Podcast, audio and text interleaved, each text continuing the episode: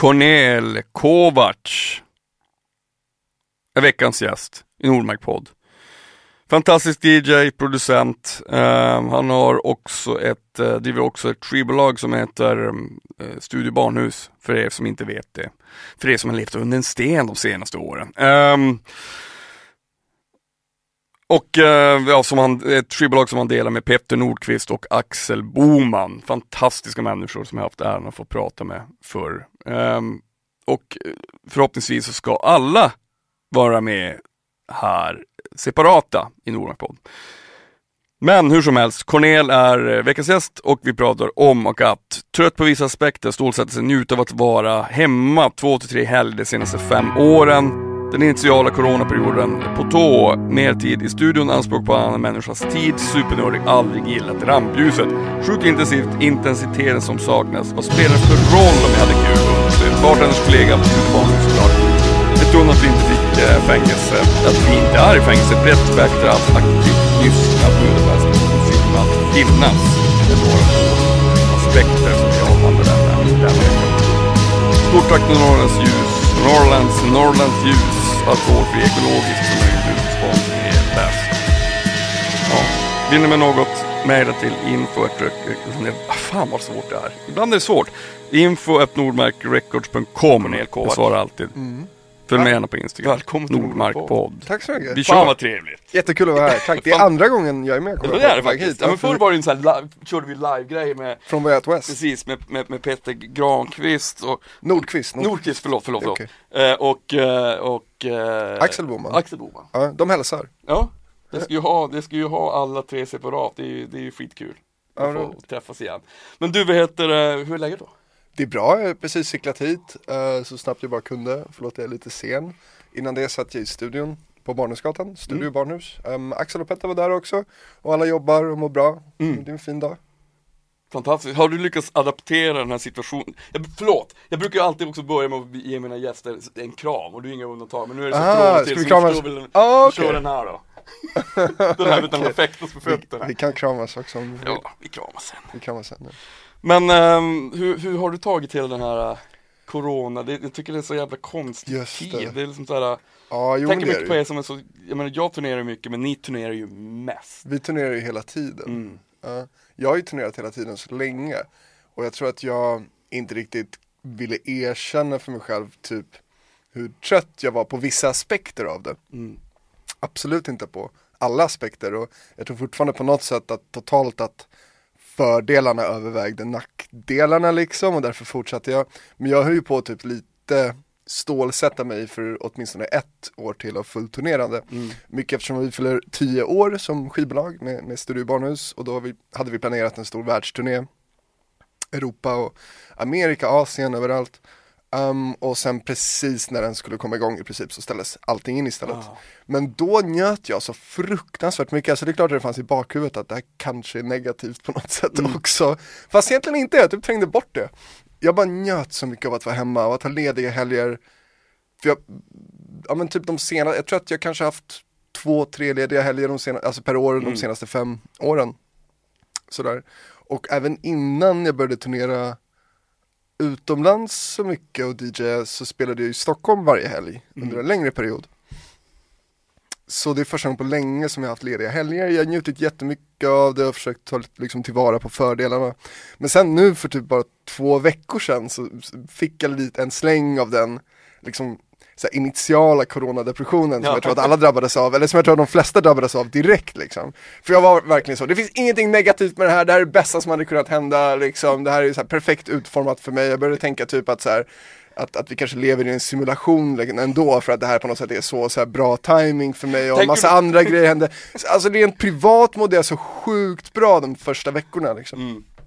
Det gör jag fortfarande, jag mår fint men um, nu, det var kanske att så här, sommaren kom igång lite och att det blev jag kunde inte undvika att börja tänka lite på alla de roliga grejer som jag skulle ha gjort nu, alla de spelningar som jag skulle ha gjort som jag liksom har sett fram emot och planerat inför väldigt länge och att de inte blir av och att framtiden är oviss och jag menar pengar kommer ju ta slut förr eller senare också.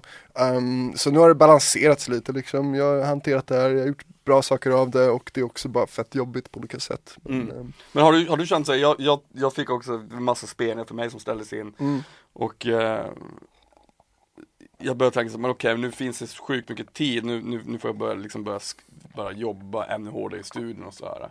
mm, mm. Ehm, och det är, ju, det är ju fantastiskt, men det är också så här. Det, kan vara vänta nu, vad fan händer? Det är att man är i någon slags konstigt vakuum som man inte riktigt vet. Men som du sa, i början så, fan vad skönt att vara lite ledig, men nu så bara nu vill jag fylla liksom dagen med någonting hela tiden. Antingen får man träna eller så får man bara jobba. Jag sitter ju här hela tiden ja i precis. studion. Men, um, fan jag vill Man får ju lösa det. Sen på något sätt, jag ser, eller jag, identif- jag har ju DJat så länge att jag verkligen identifierar mig som DJ liksom. Jag ser, alltså jag, jag försöker väl se det som att min uppgift är att sprida musik eller typ få musik att hända på ett sätt eller annat. Och jag har jobbat med musik på massa olika sätt. Jag har skrivit om musik, jag har gjort musik, jag har haft klubbar, jag har gjort Mm. radio jag har varit DJ och så vidare. Ehm, så bara jag kan hålla igång med det på något sätt, att få musik att hända, så är i, i alla fall något sånt här grundläggande liksom, behov hos mig Mm. tillfredsställt. Ehm, så jag har försökt fokusera på det. Och jag har också försökt göra mer musik och vara mer i studion, men jag tycker det är svårt att liksom tvinga fram den sortens kreativitet eller den sortens typ, disciplin med att vara i studion varje dag bara för att det liksom är praktiskt eller Ja. det är läge. För Eller mig är det snarare så, det är när det är som, som minst praktiskt att jag ska låsa in mig i studion en vecka, det är då jag gör det och typ allting Mm. Ja. annat i mitt liv bara raserar medan jag sitter där och gör någonting som faktiskt blir något bra till slut.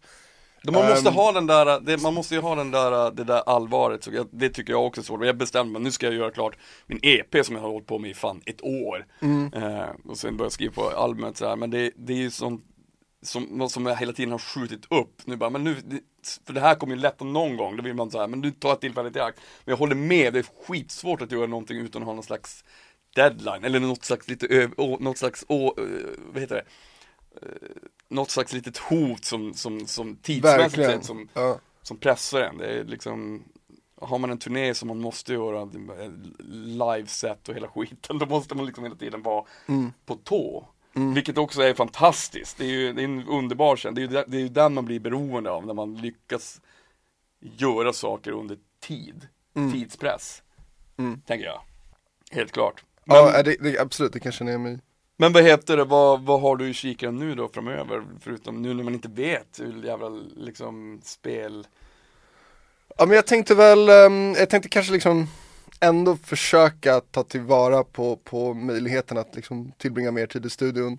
Jag har varit en massa i studion och jag har försökt få igång en sån här rutin nu, liksom typ någonting 9-5-aktigt. Axel och Petter är mycket duktigare på det, mina kollegor Mm. i Studio Manus. Men nu är jag där nästan varje dag.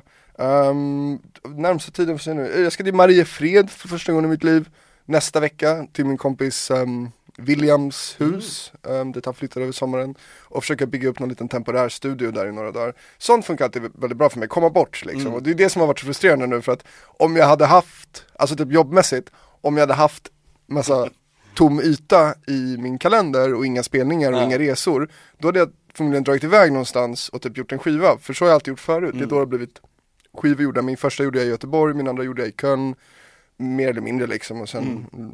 såklart, jag har ju studio här också, men jag har alltid liksom, för att för att det ska bli det där allvaret Mm. så är det väldigt bra att dra iväg någonstans Mm.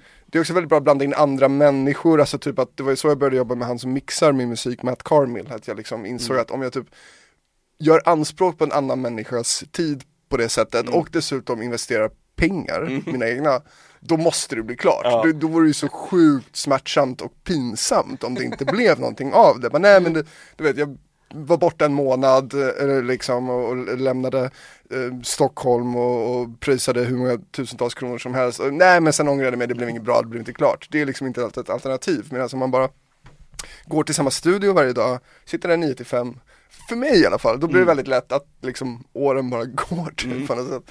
Ehm, men så, så jag tänkte liksom göra en liten minivariant av det och dra till Mariefred, för dit får man ju åka. Göra musik där, fortsätta så, du vet, jag jag är en gun for hire liksom, jag är villig att spela var som helst. Så har jag alltid Mm. sett på ett DJ, och så var det väldigt mycket förut för mig att jag kunde spela på liksom någon sån här cheesy eh, företagsfest Mm. på fredagen och sen på något så här hårt techno underground rave på lördagen och var Mm. jättenöjd med det och, och lite så här tjusningen i att DJ är just hur mycket man anpassar sig efter Mm. miljöer och lokaler, stämningar eller tidpunkter Ja, och sådana där saker. Ehm, så ja, jag antar att det kommer finnas lite grejer att spela på i sommar så hoppas jag får ta del av det på något sätt. Mm. Sen är det ju också, sen vet man aldrig hur länge en, liksom, ett turnéschema eller en DJ-karriär eller någonting sånt där håller i sig. Nej. Och jag räknar inte nödvändigtvis med att det kommer göra det hela mitt liv oavsett pandemier etc. nej men jag vet, men hur känner du, alltså jag, jag, det är samma sak för mig, men jag, jag har hela tiden eh, sett på mig själv som musiker, alltså verkligen, det är min eh, Mm. om, man, skulle ta bort det så, vem, vem fan är jag liksom? Det, Mm. det där, samtidigt som man också tror jag, jag tror att jag är bra på att se att saker och ting varar ju inte för evigt, man, man har ju ingen aning. Men har du känt det nu när du kände att det var, oh, fan det var rätt skönt ändå att det blev inställd turné och sånt. Har du ändå känt så här Alltså jag tyckte inte att, någon, att det var skönt att någon enskild spelning blev inställd, jag sörjde dem alla. Men det var skönt att alla blev inställda, eller vad jag ska säga. Men förlåt, vad menar du? Nej men jag menar att, att så här, n- när man börjar liksom hitta sin profession, som, och jag menar du är ju liksom producent också, att nu är jag, nu är jag DJ, jag, jag har gjort det länge, jag är jävligt bra på det här. Eh, kände du någonstans så här att, gillade du det direkt, eller var det någonting som du var tvungen att acklimatisera dig inför? Själva liksom, att, att, du, att din profession, DJ och liksom lira eh, så jävla mycket och turnera så mycket. Var det någonting som du liksom vi, verkligen ville bli tidigt? Så, Ah, ja visst, alltså när jag var typ 11-12 var det min högsta dröm och det enda jag tänkte på under flera år. Shit, det är grymt Jag ju. var supernördig och, och liksom samlade på mig så mycket information jag bara kunde och försökte först sätta mig i miljöer där jag fick liksom prova på, vara med så mycket som möjligt tidigt. Mm. Så absolut, ja. Det är ju, det är ju Sen insåg jag nu också att så här, för min mamma, ehm, jag har egentligen aldrig liksom, jag har aldrig gillat att typ så här showa eller vara i rampljuset, jag är väldigt obekväm på ett sätt med det liksom. Om, om, det inte, om det inte är under vissa specifika förutsättningar, då är jag superbekväm med det.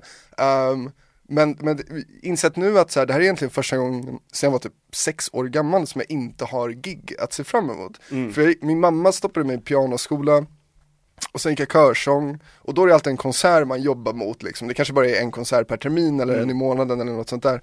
Men det är ändå alltid det arbetssättet att man liksom förbereder sig för ett gig och sen kommer gigget och det är sjukt intensivt och det kanske går bra, det kanske går dåligt men efteråt så processar man det på något sätt och sen snabbt vidare börja planera för nästa gig liksom. Och något sånt har jag alltid haft sen dess för ja, men hela skolgången, liksom, jag gick Adolf Fredriksen musikskolan här i Stockholm och det är också liksom konsertbaserat på något sätt, att man jobbar mot konserter.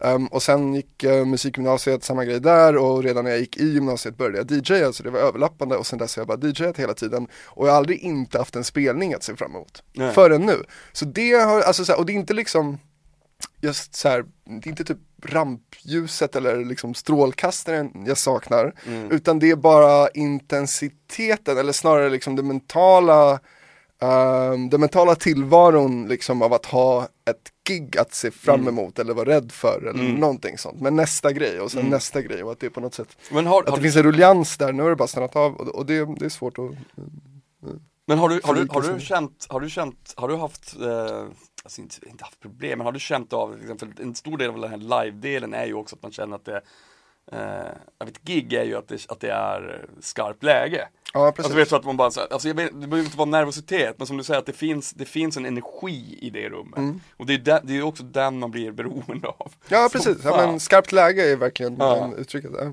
Men har du, har du känt så här, eh, har det, har, hur har det förändrats under tiden för dig, liksom själva jag menar du har, du har spelat så otroligt mycket och ibland, ibland så kan man nästan bli blasé för att ha ett gig. Alltså, Jag har känt så. Mm, Att ja, jag, det absolut. jag, jag kan det här för väl, jag vet exakt vad som kommer hända. Mm. Jag har inte samma, och då måste man liksom hitta någon slags nytt sätt att få tillbaka den där nerven på. Mm.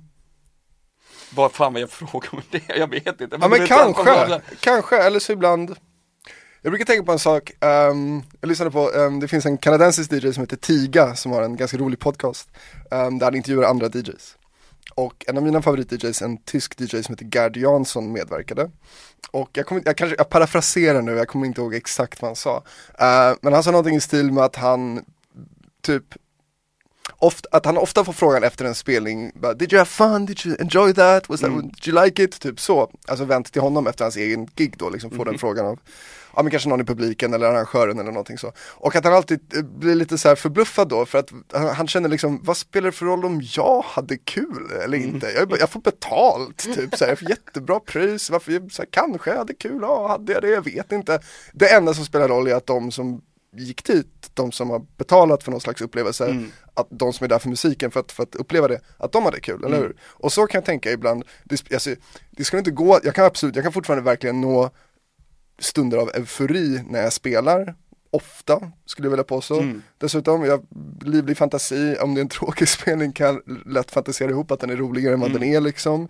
Men det vore ju sjukt om man upplevde maximal eufori varje liksom fredag, lördag i veckan under hela sitt vuxna Mm. liv. Det låter som att en synapser bara skulle brännas väldigt fort. Och det är väl också därför kanske som många liksom musiker ehm, tar till alla medel Mm. för att uppnå de stunderna av eufori för att man inte riktigt förlikar sig vid att man behöver, alltså så här, ärligt talat om jag, stå, om jag någon gång har stått och spelat skivor någonstans och typ tänkt på något annat eller varit på dåligt humör eller Mm. trött eller vad som helst så här, jag tycker en del av typ tjusningen i, i att, göra, att spela så mycket också är att man får en hög lägstanivå och Mm. att man kan liksom, att man får det att funka ändå. Att Mm. folk, jag har stått och mått piss på spelningar och folk har kommit fram efteråt och bara wow, det där var Mm. så bra, fan, typ, eller så här att, att folk verkligen känner att det har varit någon slags, någon slags magi i rummet medan andra gånger har jag väl varit hur investerad i det själv som helst liksom och verkligen brunnit för det jag gör och samtidigt så har det inte alls fått någon reaktion från publiken eller det Det är liksom så konstigt att det ja. är så. ja men det,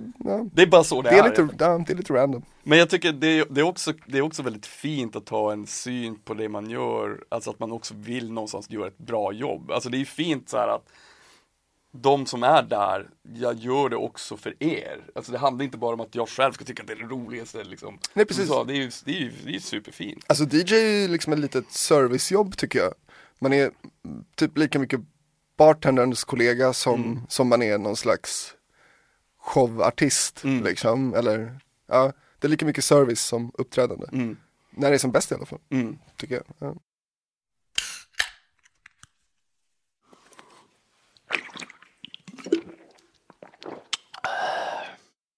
Norrlands ljus, alkoholfri, ekologisk. Jag, jag, tänkte på, jag tänkte på när du skriver musik också, eller när du gör och dina, när du producerar dina skivor. Hur funkar själva, hur är den, den kreativa processen för dig? När du, när du, ja, till exempel nu Stockholm Marathon, samarbetet med Rebecca och Fiona, hur, hur, vad är det som, är det något som, som växer fram under tidens gång? Så här, men nu, nu vill jag ha den här känslan av, av albumet. Mm. Ja, ja det, alltså det är så svårt att så här svara generellt på hur sådana processer ser ut.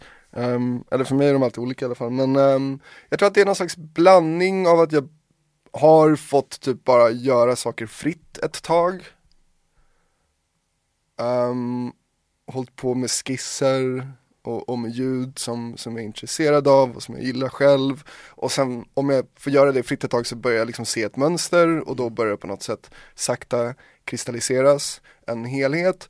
Ehm, det kombinerat med yttre stress och bara, ja men, ja, men så här, känslan var typ, vad gör jag med mitt liv? Jag måste släppa en skiva. Eller så var det Mm. inf- inför första gången jag gjorde ett album i alla fall så var det så här, men om jag verkligen ska hålla på med det här Mm. och om jag ska typ ha anspråk på att ha det här jobbet liksom och, och typ, och också typ om jag ska vara um, jobba tillsammans med Petter och Axel som är så här Mm. fantastiska musikproducenter och som jag ser upp till väldigt Mm. mycket liksom och, och vara i det här gänget på något sätt. Då måste jag leverera och, och, och då, då kände jag en press på mig själv och, och så tog det väl ganska lång tid innan jag fattade hur jag skulle liksom skärpa den pressen så att jag Mm. verkligen, så att den funkade, så att den verkligen fick mig att göra saker. Mm. Men så typ det att, att så här, både att få ta det lite lugnt och bara skapa fritt och se vad det blir för mönster av det, um, vilket jag tycker är kul, jag tycker det är kul att liksom det är också lite DJ-tänk då fast med ens egna små skisser Mm. eller idéer och att man så här börjar organisera dem på ett visst sätt typ. Ehm, och kolla vad som passar bra ihop. Men, eh, men sen också bara typ livspress, det är det Mm. som motiverar mig. Men jag tycker det är så jävla intressant för att jag, jag kommer från sånt där jävla helt annat håll, alltså jag, jag kommer från trummor från början. Mhm. Men så varje gång jag sitter och skriver så Ja, börjar så allting på liksom antingen gitarr eller piano. Det är så, och det är så jävla intressant att se hur folk jobbar Mm. för att få fram alla. Det är det, är det mest fascinerande. Allt ifrån vilka jävla, det är supernördigt, men vilka gears man har liksom. Mm. Och vad, vad man vad som får en att eh, få vissa idéer. Det, ibland är det ju bara en, en jävla plugg som man börjar med och så bara, fan vad det här Ja men, ja. Så, ja, och, och så- sen så bara, så blir det någonting. Mm. Ja men verkligen, jag tror att så här, att det, det funkar för mig att bli besatt av någon enskild detalj först. Um, så jag, jag har gjort mycket samplingsbaserad musik till exempel och då kan det ju verkligen vara det att man bara identifierar en sampling, plockar ut samplingen, processar den, man håller på väldigt länge med en grej uh, och sen slutresultatet kanske inte ens har med just den samplingen uh, men, men att det ofta får bli startskottet. Eller typ, jag har också um, gjort mycket musik ihop med en som heter Niklas Skagstedt som är en barndomsvän till mig, en av mina närmsta och ehm, han är pianist, jätteduktig på alla slags klaviatur så jag brukar liksom hänga med honom och spela in när han spelar fritt och typ och så man hittar en melodi, en liten snutt på typ en två timmars inspelning som eh, som får mig att känna någonting speciellt liksom och då kan det vara startskottet. Ehm, eller typ en maskin, jag, jag, har inte, jag använder inte så mycket utrustning när jag gör musik, det mesta är på laptop, sen har jag liksom ett bandeko som jag är besatt av, som jag använder väldigt mycket och sen har jag bara så lite smått plock här och där typ. Men det kan vara kul att ta in en ny grej och bara liksom obsessa med den i typ en vecka. Alltså Mm. det är därför jag gillar att låna maskiner av kompisar typ och instrument och sådär just för att Ja men det är ju det är ju fantastiskt, och det, men jag tror också det, jag gillar ju att ha begränsningar också, att det, inte, det får inte vara för mycket som stör. Mm. Att det, jag gillar när det finns någonting så här. Ja men nu, som du säger, nu, nu blir man obsessed med den, just den här delen. Mm. Men hur funkar det med, för er med studiebarn, jag tänkte vi ska prata om hur ni, liksom, hur ni, hur ni fann varandras Mm. Jag kan ju ana hur, men, men att det finns så här, finns När ni startade Studiebarnhus, var det liksom en känsla att fan vi nu, nu Fan vad det lirar ihop de grejerna vi gör Ja men det Vi- tror jag Vi måste göra någonting tillsammans Det är ju liksom, det är ju väldigt fint Mm, alltså det verkligen bara föll på plats helt plötsligt. Jag tror att jag absolut kände på mig att jag hade liksom hittat hem med Axel och Petter på något sätt. Eller att, eller att det i alla fall skulle bli väldigt långvarigt det vi gjorde, att det skulle funka. Um, men jag menar, vi startade på något sätt Studio Barnhus innan vi ens kände varandra. Um, för det började med lokalen på Barnhusgatan. Um, och det var jag som hittade den genom en vän som hade ett t-shirtmärke, Fienden, um, ja men Christian Sallert. mm. De hade ehm, för det t-shirtmärket då någon slags kombinerat kontor och lager där. Ehm, och så var, var faktiskt inte Christian utan hans kollega på fienden mm, Peter hemma hos mig på efterfest. Och jag um, satt i en studio då, på Östermalm och eh, gjorde mest upp radio men lite musik också. Um, och, men trivdes inte där alls och jag tror att jag tog upp det här med Peter och han föreslog att jag kunde få sitta um, och liksom använda en del av deras kontorslokal som studio. Mm, och så kollade jag in det och så var det liksom uppenbart tillräckligt stort tänkte jag då, fast egentligen var det inte alls tillräckligt stort för det. Men eh, det kändes tillräckligt stort för att man skulle dela på det några stycken och hyran var väl ganska hög också. Och så vet jag liksom inte riktigt hur det kom sig att det just blev jag och Axel och Petter. Det var ju verkligen inte som att vi hade någon plan innan om att vi skulle sitta tillsammans eller så. Mhm. Ehm, Axel och Petter, jag kände Petter lite och Axel lite separat och Axel och Petter kände varandra kanske ännu lite bättre. Ehm, bara från så här Stockholms uteliv typ. Mm. Liksom att vi spelar på samma klubbar men aldrig tillsammans. Eller jag och Petter hade kört ihop någon gång kanske. I alla fall. Ehm, vi var bekanta liksom. Men så gick vi och kollade på lokalen alla tre tillsammans. En dag, 2010. Och den kändes bra för alla och så flyttade vi in rätt fort. Bägge hade liksom varsin, bägge hade studior som de inte var nöjda med. Eller alla tre menar jag. Um, och um, ja, vi började bara, det var, vi började hänga. Vi började jobba i samma rum. Vi började typ krascha varandras spelningar mer eller mindre liksom. Spelade mycket på typ Morfar Jinko på den tiden. Mm, eller det gör vi fortfarande.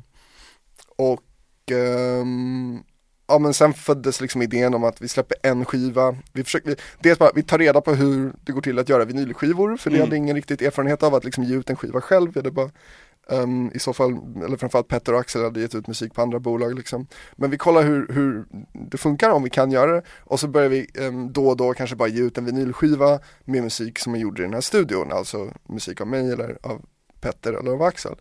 Ehm, och så gav vi ut en sån skiva, men, och så visade det sig vara så relativt lätt, eller framförallt extremt roligt att göra, att vi direkt liksom avvek från den planen om att bara släppa vår egen musik, Mm. Ehm, släppte musik, en EP av våra kompisar från Göteborg, Shakatra Straneus och på den vägen är det. Liksom. Mm. Då, det, då blev det direkt liksom att Studibanus också innefattar andra artister Mm. och, och är ett litet skivbolag typ. Det är ju det är, det är helt grymt ju. Har ni, har ni har märkt, för jag har också eget skivbolag, man, jag tänkte så här, det är så jävla enkelt, det är bara att göra det, men det är, så, det är ju fett mycket jobb också. Det är ju både att bara göra det och, och Mm. mycket mer liksom. Mm. Ja, det är mycket Har, har fix. så, vä- vänta nu, Axel du får ta den här administrativ, administrativa pisset, jag orkar inte. Eller liksom, har ni, har ni gjutna roller? Alltså under åren har det ändå liksom utformat sig på olika sätt, vem som är vad och sådär. Alla är väldigt aktiva.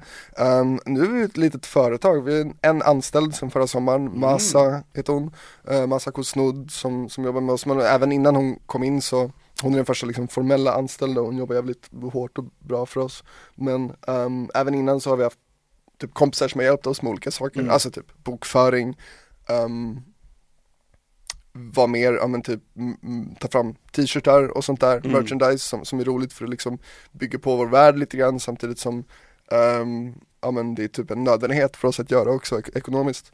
Ehm, och, och ja, folk som har hjälpt oss med ehm, typ grafisk formgivning och sånt där Mm. liksom regelbundet. Typ. Så vi har varit ett litet team ett tag. Mm. Ja. Men det är så jävla, det är så jävla fint när man hittar, när man Men vi har, ja, vi har varit sjukt dåliga på allting sånt administrativt liksom och Det är ju organisatoriskt. En kreatörs mardröm. Ja, nej, men vi har verkligen varit usla, så vi har varit skrattretande usla, så det är under att vi inte är i fängelse allihopa. Ehm, men, men sen ett år tillbaka sen Masa är med så är det lite ordning och reda i alla fall. Och vi kan bara bli bättre, vi blir bättre hela tiden också. Jag tror att vi är väldigt ambitiösa med skivbolaget just nu. Mm. Men för, förutom Axel och Petter, vad heter det, vad, vart, för jag, jag fattar ju att ni, så är det ju när man gör någonting tillsammans, man, man inspireras ju av varandra och sådär. Men förutom det, vart hittar du själv inspiration, eh, även musikaliskt?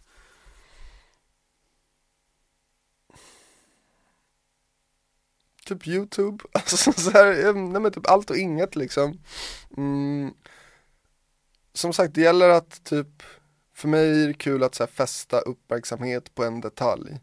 Typ en rad i en raplåt eller sättet som en virveltrumma i någon gammal soul-låt låter på. Ehm, Men det, är så- jag tycker det är så intressant för jag hör, jag hör, så, jag hör som, det, det är så, det är så brett spektra tycker jag när jag, när jag lyssnar på, din, på dina album. mhm, Det är väldigt, det är så filmiskt också på Mhm. ett sätt. Så det, är, cool. det är ju helt grymt. Men eh, Jag Ja. tror att, jag, jag har alltid så svårt att svara på inspirationsfrågan. Jag tror att jag antingen inte jobbar med inspiration eller bara är inspirerad hela tiden och därför inte vet hur det känns att inte vara inspirerad. Jag vet inte. Ja men det är ju Just- allt och inget såklart. ja, men men en precis. del är ju, en del är ju verkligen som, ah men jag lyssnar, jag lyssnar egent- egentligen bara på detta liksom det, Mm. det, det, väldigt- det, är så, det är så olika. Mm. Alltså jag kan säga, om jag, om jag kör fast och känner Mm. att jag inte har några idéer, vilket händer hela tiden, men då brukar jag oftast bara låta det vara och göra något annat liksom. Mm. Men om jag, om jag vill försätta mig i ett kreativt tillstånd ehm, då, ja, men, då kan jag dels ta till den sortens fusk som vi var inne på förut, alltså försätta mig i ett berusat tillstånd på något sätt. Och sen har jag liksom en stor skivsamling som, som jag fortfarande ehm, upptäcker nya saker i hela tiden. Mm. Så då bara ber jag mig in i den.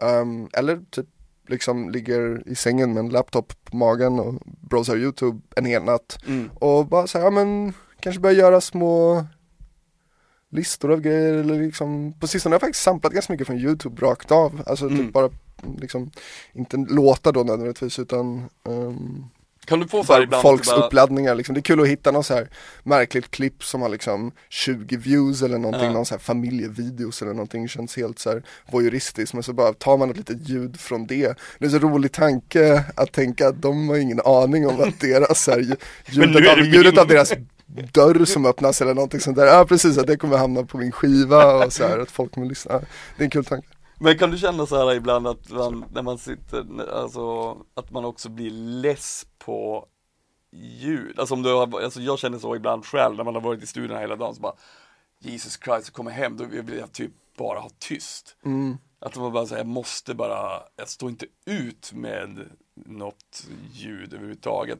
Men jag kanske vill, då brukar jag lyssna på här musik som jag absolut annars typ inte lyssna på. Typ Mm. klassiskt eller någonting. Bara för att det är för, det, när man lagar mat eller något, då kan det bli som ett så skönt brus någonstans i bakgrunden som ändå Mm, ja, är fint, vet så här. Det kan vara nice att så här aktivt lyssna, ehm, fast inte på musik utan bara på ens typ miljöljud. Mm.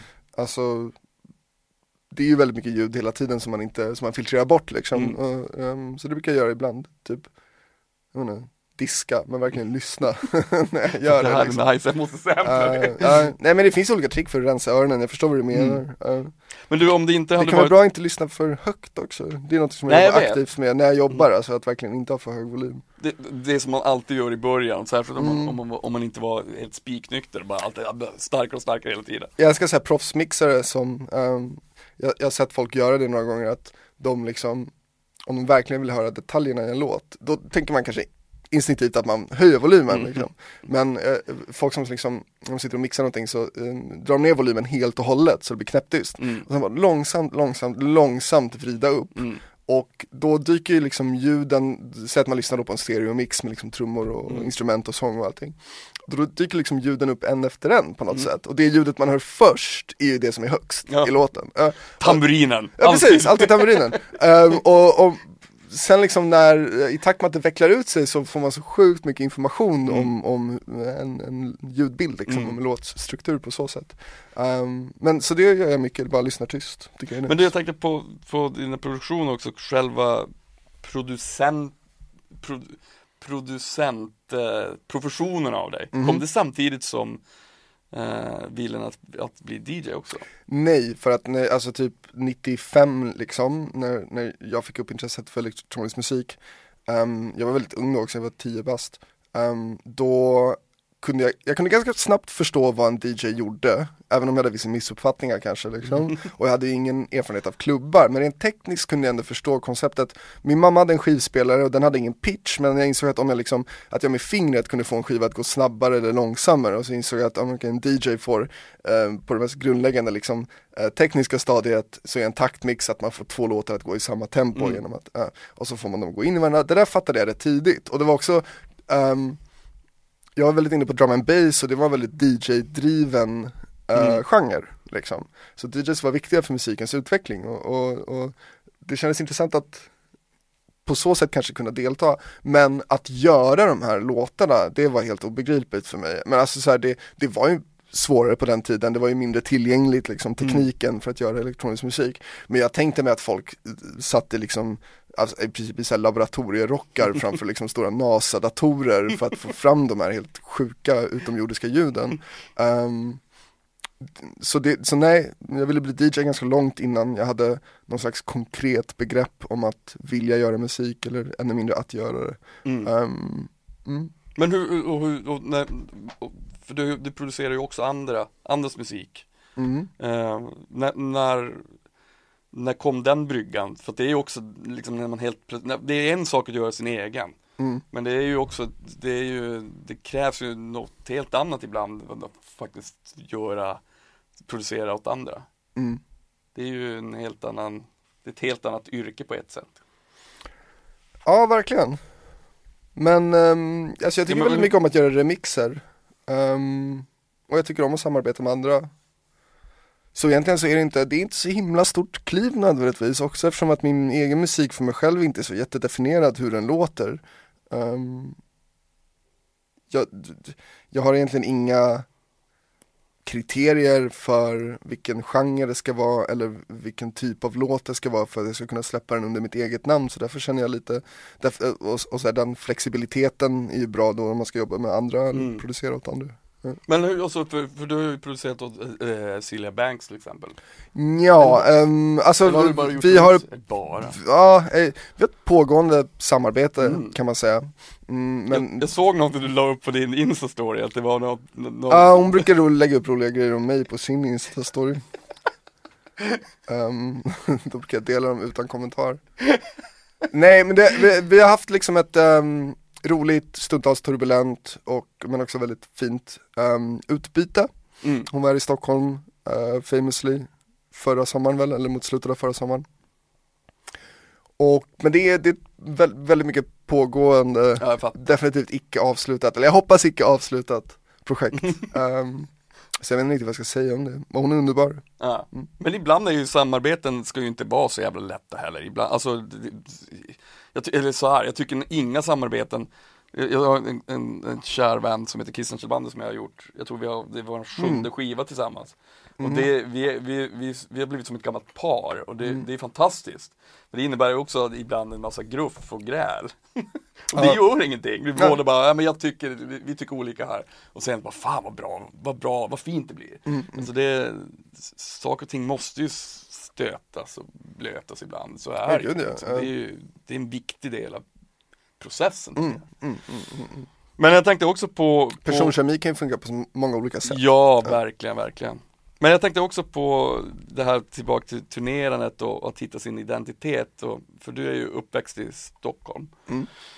Har du någonsin känt så här, fan nu skiter jag i det här, nu, att, att vilja liksom bosätta sig någon annanstans där det kanske till och med är ännu enklare att eh, leva på det man gör? Eller, eller har du alltid fått den här Ja, alltså, dosen? för, för mig är det så här när man har turnerat så bara, fan vad skönt att komma tillbaka till Stockholm. Jag tycker Mm. till och med att det är så här, nej alltså jag har väl tänkt, jag hade ganska långtgående planer i början, eller så här, jag var redo att göra the move i eh, början av det här året, sen blev det inte av och, och sen av uppenbara skäl blev det definitivt inte av. Men eh, jag, jag har faktiskt tänkt ett tag på att flytta till Budapest. Mina föräldrar är ungrare, jag är född här men, men mina föräldrar kom några år innan jag föddes.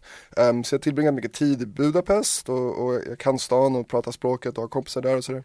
Och typ, alltså dels har jag alltid sen jag var lite barn tänkt att någon gång i mitt liv ska jag tillbringa lite mer tid i Budapest, typ ett Mm. år eller något sånt. Jag brukar vara där hela somrarna och jag åker liksom några gånger om året nu. Oftast bara några dagar i taget. Men jag tänkte, ja men ett år i Budapest bara för min egen skull, bara för att ha det i mitt liv liksom och kanske bli ännu bättre på språket eller verkligen liksom som vuxen uh, förankra mig i stan på något Mm. nytt sätt. Ehm, och sen insåg jag bara så här, framförallt medan jag turnerar, eh, eller överlag så är Budapest en mycket billigare stad än Stockholm, men också med turnerandet så skulle jag eh, spara så mycket pengar på att bo där, alltså verkligen mycket. ehm, och mycket närmare Stockholm är en allting. dyr stad och när man inte är hemma så mycket så känns det ibland lite frustrerande att betala så mycket liksom för grundkostnaderna för att bara existera i en stad som man sen inte får njuta av så mycket. Mm. Ehm, och det är fan ganska segt att flyga från Stockholm. Nu är det här lyxproblem. Men ehm, i Budapest eh, skulle jag leva gott ehm, och billigt. Så jag, ja, ja, jag tänkte att flytta dit. Men jag är ganska så här, säker på att jag inte vill bo i någon typ dansmusikmetropol, typ London eller Berlin Mm. eller liksom Amsterdam eller något sånt. Ehm, bara för att jag, på något sätt, min ingång i dansmusikvärlden har alltid varit från, eh, utifrån på något sätt liksom. Mm. Och ehm, jag på något sätt identifierar mig fortfarande med att vara så här minderårig och, och typ inte ha några liksom kompisar som, som gillar samma musik och Mm. sådär och verkligen bara ehm, ta del av det i fantasin på något sätt. Mm. Och, och de så här missförstånden som uppstår då också hos en själv kan ju Mm. vara ganska, eh, kan ju ge någon slags edge åt det Mm. man gör typ. Mm. Mm, så ja, och sen Men kan du tycka, att, tillbaka till musiken, att det finns, jag tycker när jag lyssnar på dina, dina album så finns ju någonting, du har ju ett eget sound det finns att jag menar, det, det gör väl alla eftersträvar liksom en slags, ett, ett eget ett eget sound, självklart, men det är ju, det är ju inte alla som lyckas med det. Utan det är liksom, det är så här. Hur viktigt är det för dig att liksom, att det här letandet efter den egna identiteten när det kommer till själva processen med musik och som du sa, jag, bara, jag kan ligga hemma och kolla på YouTube för att få inspiration. Mm. Men nå- man, och man, vill, man vill ju hitta det där som är speciellt och som är som har någonting som kanske inte alla har hört. mm. Den jakten menar jag, det är liksom hur jävligt flummig fråga, men hur, hur Ja, alltså Jag brukar få höra att man kan höra på min musik att jag har gjort den mm, ibland Ehm, Och det antar jag är en komplimang då Så jag brukar tacka grad. Men jag förstår aldrig vad folk menar typ Eller jag kan inte sätta fingret på det själv Det är produktionerna och liksom Mhm. stämningarna i det. Skulle jag vilja tro att det är i varje Mm. fall. För det är ju någon, det är det som gör att du är Cornel och inte jag. Du vet, Ja här, nej men visst, nej, men jag kan höra det hos andra som gör Mm. musik men nej, jag gillar väl melodier Men det är ju inte unikt liksom Ehm, mm. Jag gillar typ stämningar som är lite så här drömska eller filmiska kanske Skitflummig fråga. Jag Jag gillar menar, men- virveltrummor. Virveltrummor jag med, jag älskar virveltrummor för fan. Vilken, har du någon favoritmaskin? För virveltrumma? Mm. Hmm. Nej, alltså jag, nu försöker jag tänka på alla klassiska trummaskinsvirvlar. Och jag gillar dem alla, men ärligt talat så vet jag inte vad liksom majoriteten av de typ enskilda "Ah, trumljuden som jag använder.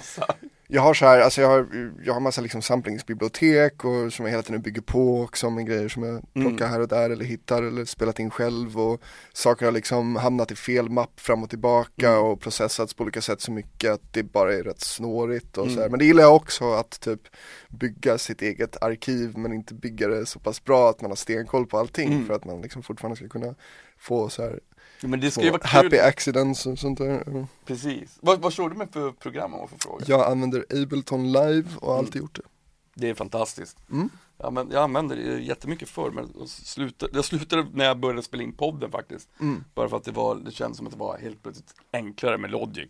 Exakt. Men det är, det är ju fantastiskt roligt att jobba i Ableton tycker jag. Det är ju liksom, Mm. det har ju det här intuitiva som är jag kommer ihåg när jag började med det, bara vad fan vad det här är svårt och komplicerat. Jag tycker det var så svårt att det fanns Mm. liksom arrange mode och, och det andra, att det fanns, det bara herregud.